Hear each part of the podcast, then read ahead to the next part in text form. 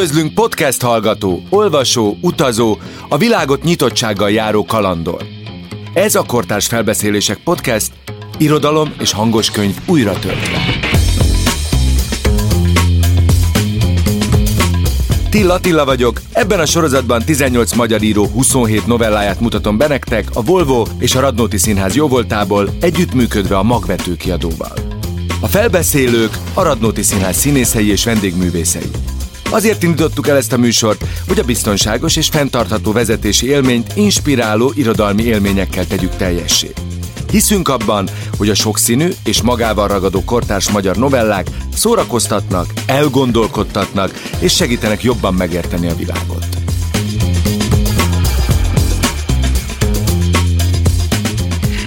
Ebben az epizódban Darvasi László Élmunka című novelláját Pál András előadásában hallhatjátok. Előtte pedig Nyári Krisztián ajánlóját Nagy Márk mondja el.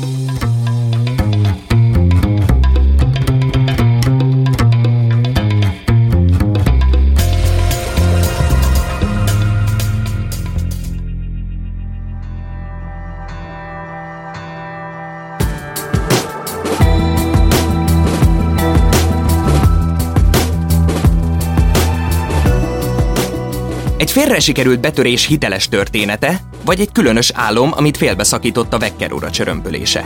Mindkettő igaz lehet, és egyik sem. Hiszen a sejtelmes szövésű történetek mesterének, Darvasi Lászlónak novelláját olvassuk. A szerző az egyik legsokoldalú prózaíró, aki annyiféle hangon tud megszólalni, ahány kötete van, mégis képes megőrizni csak rá jellemző egyedi stílusát. Hol középkori mutatványosok, hol kínai bölcsek, hol szerelmes trubadúrok, hol pedig a délszláv háború világába röpíti olvasóit. Egyformán biztos kézzel ír vaskos nagyregényt és napilapban is megférő rövid tárca novellát. Isten, haza, csal című novellás kötetében a mai magyar valóságba kalauzol el bennünket, és ezúttal nem barokkosan tekergő bekezdésekben, hanem szikár és pontos félmondatokban mutatja be hőseit. A falusi kiskocsmák törzs közönségét, az éttermi termékbemutatókon üldögélő asszonyokat, a ravasz uzsorásokat, vagy az értelmi sérült gyerekeiket nevelő szülőket. Az Élmunka című novella egy fiatal betörő és egy titokzatos múltú öregember történetét beszéli el. De vajon kiküldte a fiatal embert? És miért hagyták magára az idős férfit? Van felelet, de talán nem is a kérdésre válaszol. Azt hiszed, ez vagy, vagy az vagy. Közben meg semmi se vagy.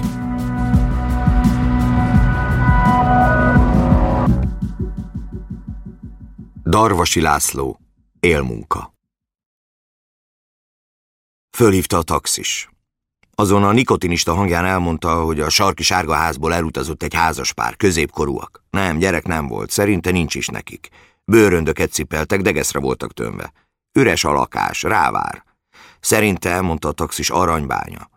A férfi még visszaszaladt a jegyekért, amiket a konyha asztalon hagyott. Kiabáltak egymással. A férfi elviharzott. A nő a műszerfalon dobolt az ujjával. Igen, hogy Londonba mentek, követte őket a reptérre. Aki a londoni géphez megy, az Londonba megy, nem? mondta a taxis. A fiú hallgatott. Londonban át is lehet szállni, nem? A taxis emelt a hangján, hogy el ne bassza. Ha megint elbassza, az kurva élet, hogy visszaviteti. A múltkor se rajta múlt, ellenkezett a fiú. Azt mondták, nincs riasztó. Nem. Azt mondták, nem biztos, hogy van. A nem biztos nem azt jelenti, hogy nem, azt jelenti, lehet, talán, hogy fel kell készülni. A fiú kikapcsolta a telefont. Kurva anyádat, bunkó. Két napig figyelte a házat. Előtte a szomszédos ingatlan iroda hirdetésein kinézett egy olyan lakást, amilyen az övé is volt. Így mondta mindig. Övé, az ő lakása. Az ingatlanos előtt áldogálva megtanulta, hány szoba van, mi merre van. Lehunta a szemét. És a hálószobából éjszaka is kiment vizelni. Képzeletben kitalált, a falat se kellett tapogatni, nem kellett villangyújtani. Azt is tudta, hogy ér a lakás vagy 30 milliót.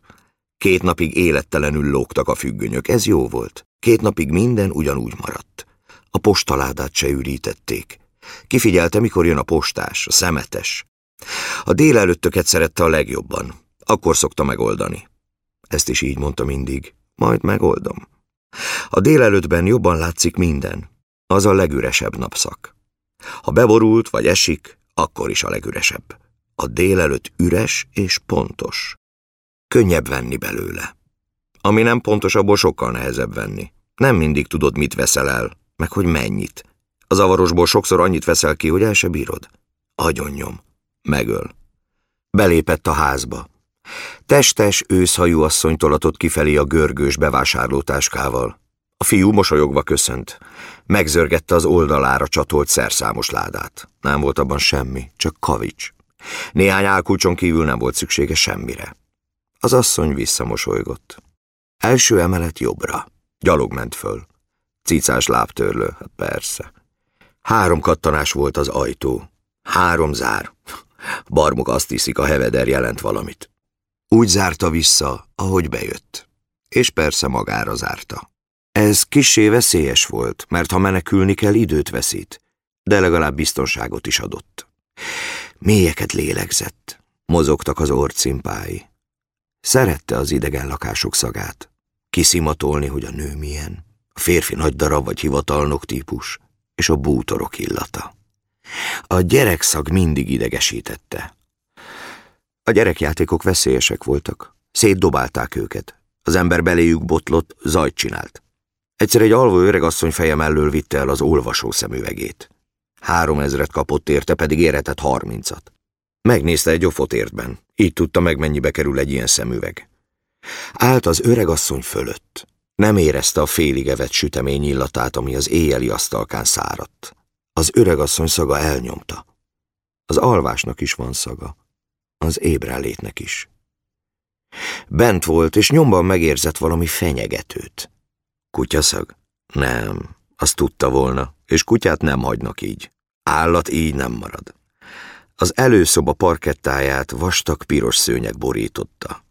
Óvatosan lépett a nappali nyitott ajtajáig, új hegyel tolt rajta, hangtalan tárult. Átlagos bútorozás, elfordított nagy támlájú karosszék, megrakott könyvespolc néhány szabálytalan hiányjal. A redőny félig leeresztve. Táncolt a por. Elmosolyodott. Délelőtt még te is táncolsz, Geci? Megnéznélek délután. Egy ruhás szekrény nyitva. A fal tele volt képekkel. Családi fotók, tengerpart, esküvői események, baráti estek. Hogy gyűlölte ezeket? Aztán benézett a másik két szobába. Ott is rendetlenség, kapkodás nyomai. Mint egy kicsi kérdőjel, fél női zokni hevert a parkettán. A konyhában megharapott vajas kenyeret talált egy porcelán kis tányérban. Zümmögött a hűtő, belenézett. Meglátott egy sört. Hirtelen megkívánta. Ahogy tanulta odabent, a fogával bontott. Sziszent az üveg. A kupak végig gurult az asztalon, de megállt a peremen. Fölfutott egy kis hab, lenyalta az ujját.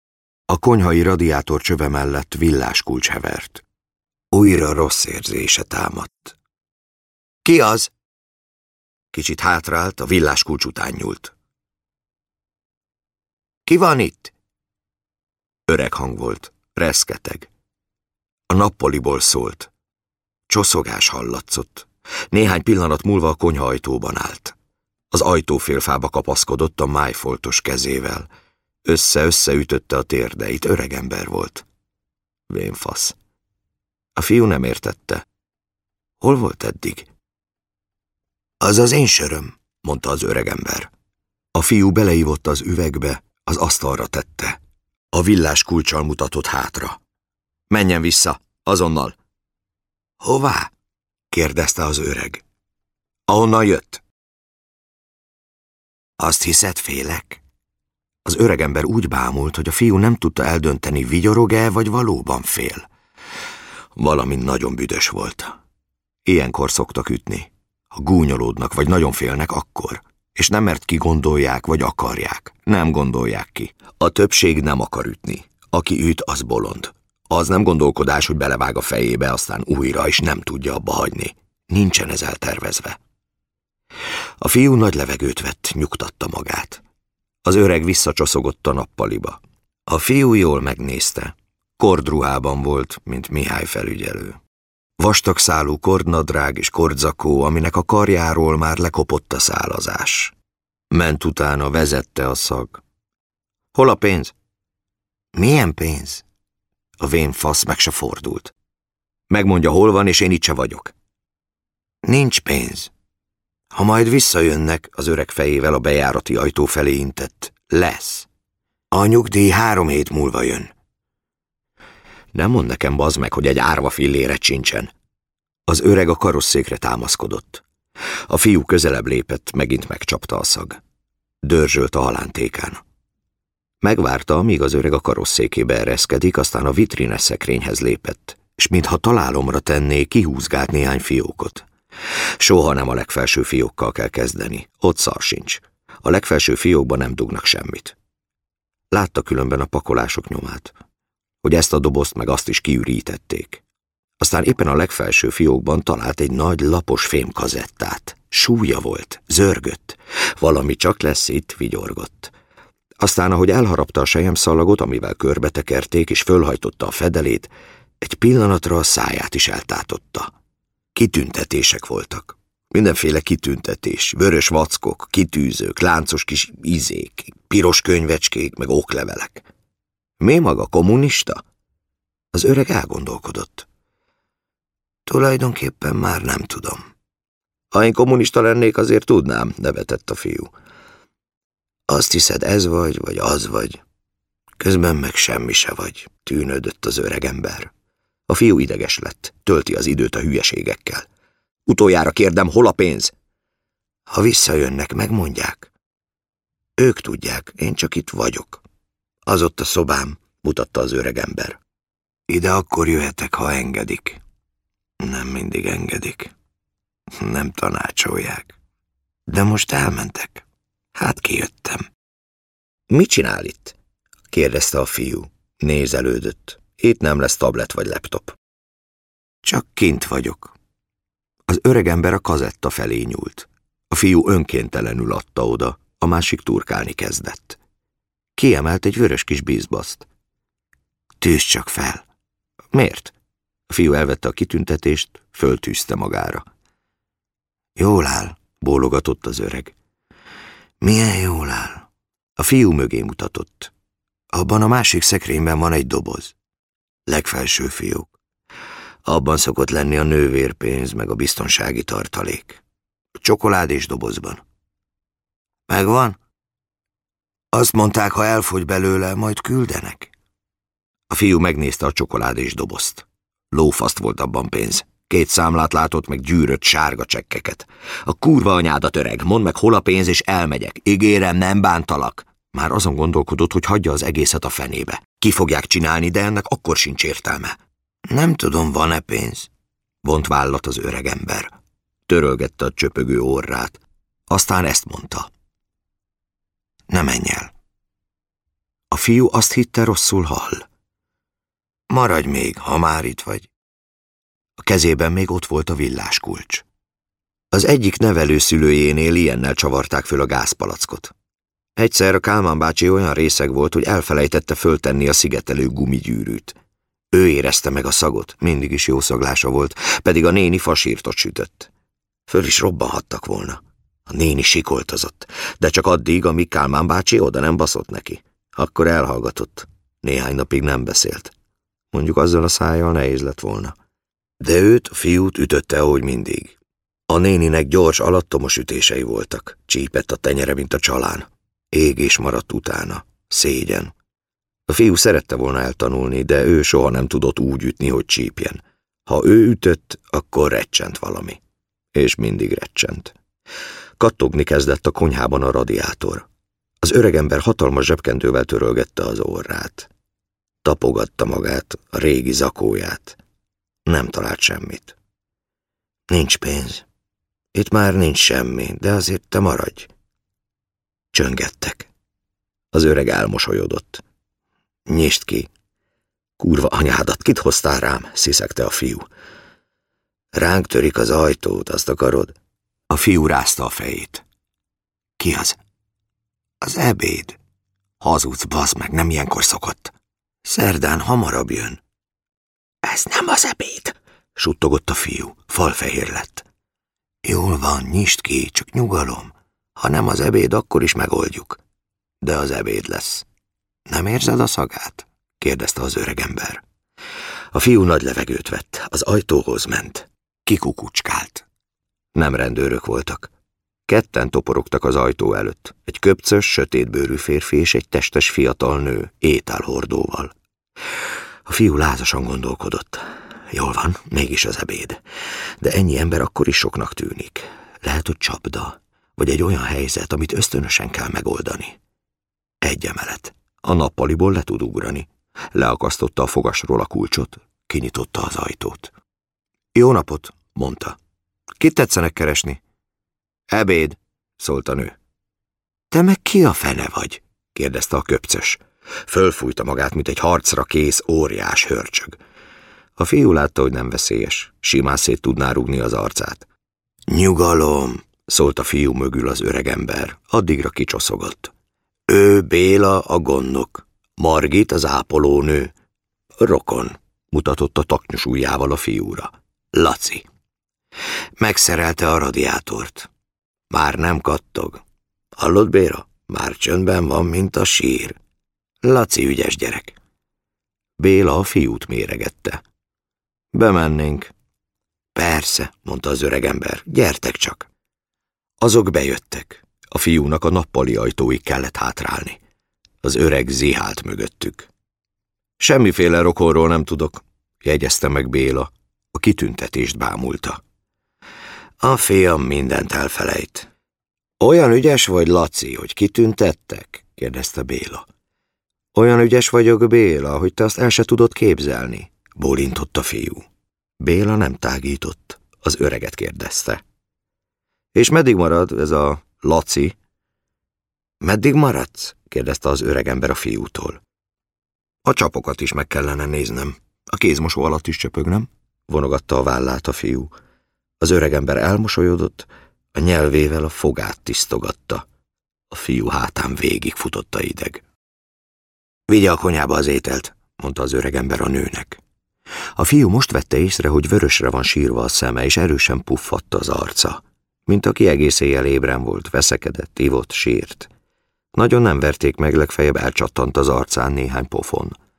A nő megvonta a vállát, és kiment. A fiú most érezte meg, hogy az öreg parancsoláshoz szokott, hogy ez a selejtes rossz hang még tudta az uralmat. Tudott parancsolni, vezényelni, vagy csak úgy mondani valamit halkan, hogy annak mégis súlya lett. Hogy ez a beszéd, ez a reszketek száj és a belőle kiömlő szavak tudtak változtatni a világon. Vagy megvolt az az ábrányuk, hogy a világot megváltoztatják. És lehet, hogy változtattak a világon, de az emberen nem. Hát erről van szó. Meg arról, hogy őt ki fogják csinálni, kurvára ki fogják csinálni. A nő a konyhából szólt, hogy büdös van, és hogy megnézi a hűtőt, hát ha abban rohad valami, és kinyitja kicsit az ablakot billenőre, és hogy behozza a gyógyszereket, kirakja a dohányzó asztalra, és hogy ma ezeket kell bevenni. Mert holnap mit? kérdezte az öregember, és Bélára kacsintott, aki az ajtófélfának támaszkodott. Holnap azt kell bevenni, amit majd holnap rakok ki. Jött be a nő, és kényszeredetten elnevette magát. Idegesen a hajába túrt. Lehajolt az egyik elgurult gyógyszer után. A fiú látta a combjait, rajtuk a vékony visszerek kacskaringózását. Jó lett volna oda nyúlni. Jehovások járják a lépcsőházakat, jegyezte meg Béla. De lehet, hogy nem is jehovások, hanem ilyen népszámlálók, vagy nem is népszámlálók, hanem aláírásgyűjtők. Nem kell beengedni őket. Béla a fiú szeme közé bámult.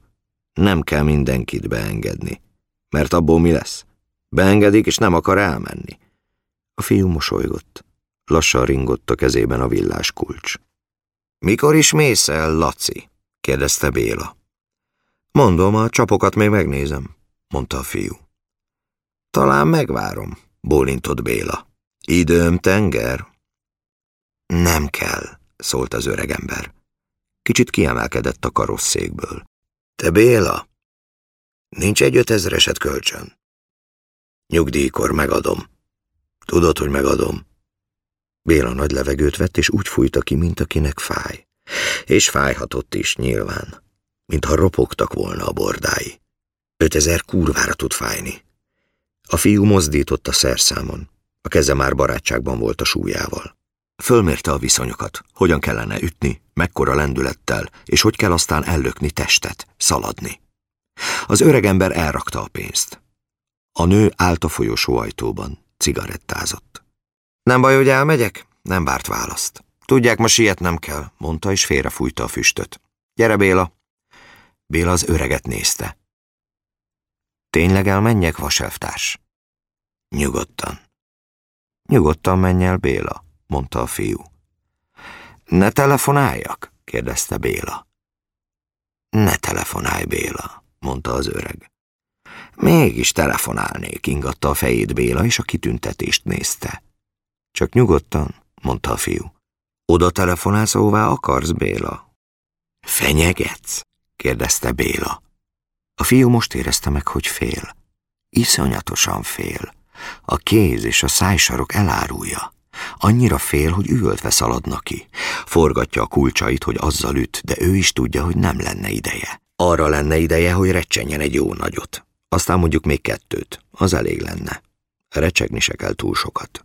Na jössz, Béla? szólt vissza az ajtóból a nő. Béla kezében zörgött a kulcsomó. Mosolygott. Úgy tett, mintha elhinné, hogy rendben van minden. Tényleg elmentek. A fiú tudta, hogy Béla kifújja magát a lépcsőfordulóban, nyugtatja a pulzusát, letörli a verejtékező homlokát, beleköp a zsebkendőbe, és még visszajön a lakásajtó elé, hallgatózik. Mondja, szólt az öregnek, hogy akkor a csapokat, fiam. Mondja, hogy Laci a csapokat. A csapokat is nézd meg, fiam, recsegte az öregember. Mosolygott. Hangosabban. Az öregember megismételte. Ha visszajönnek, lesz pénz, mondta halkabban, és a fiú tudta, hogy azokra gondol, akik elmentek, akik ott mosolyogtak esküvőn, kiránduláson, munkahelyi banketten.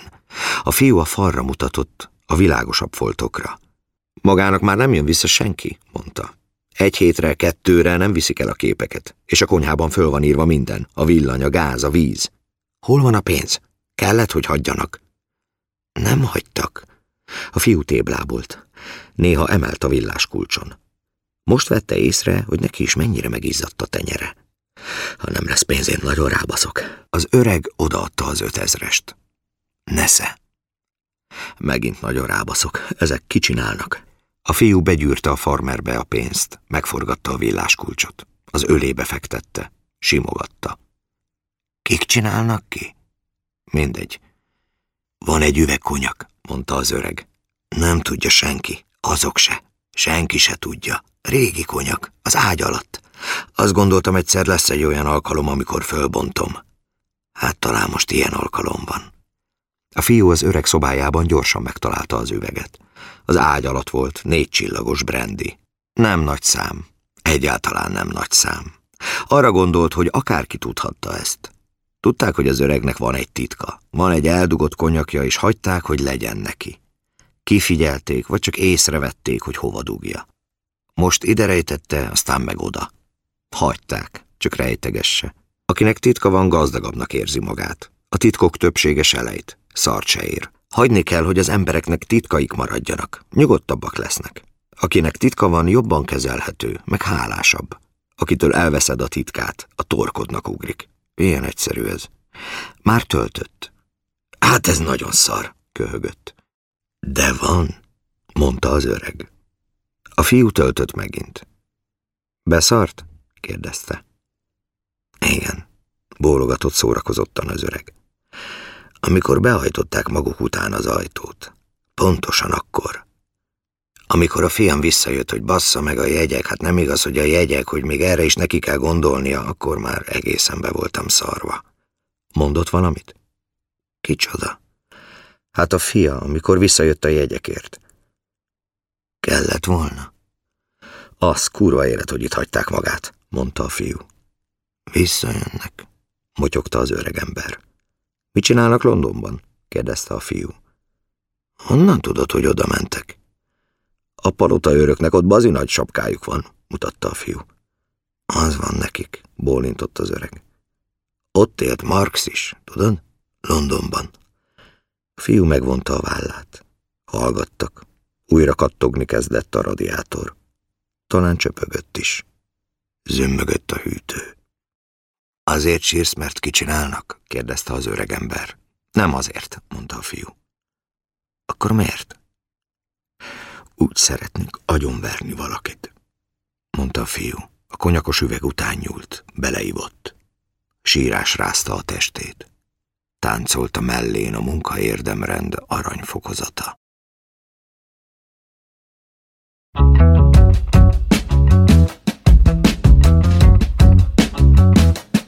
A műsort a Volvo és a Radnóti Színház hívta életre együttműködésben a magvető kiadóval, hogy a biztonságos és fenntartható vezetési élmény inspiráló, elgondolkodtató irodalmi élményekkel legyen teljes.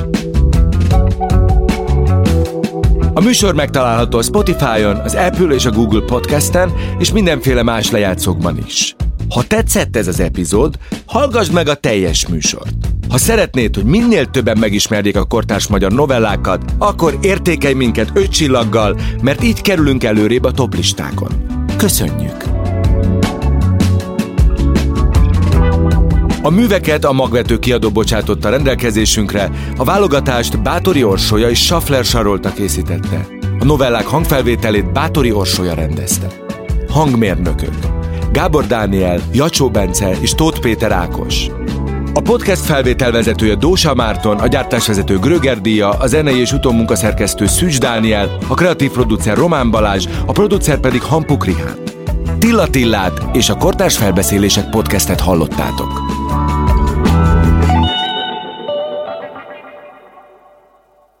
Beaton Studio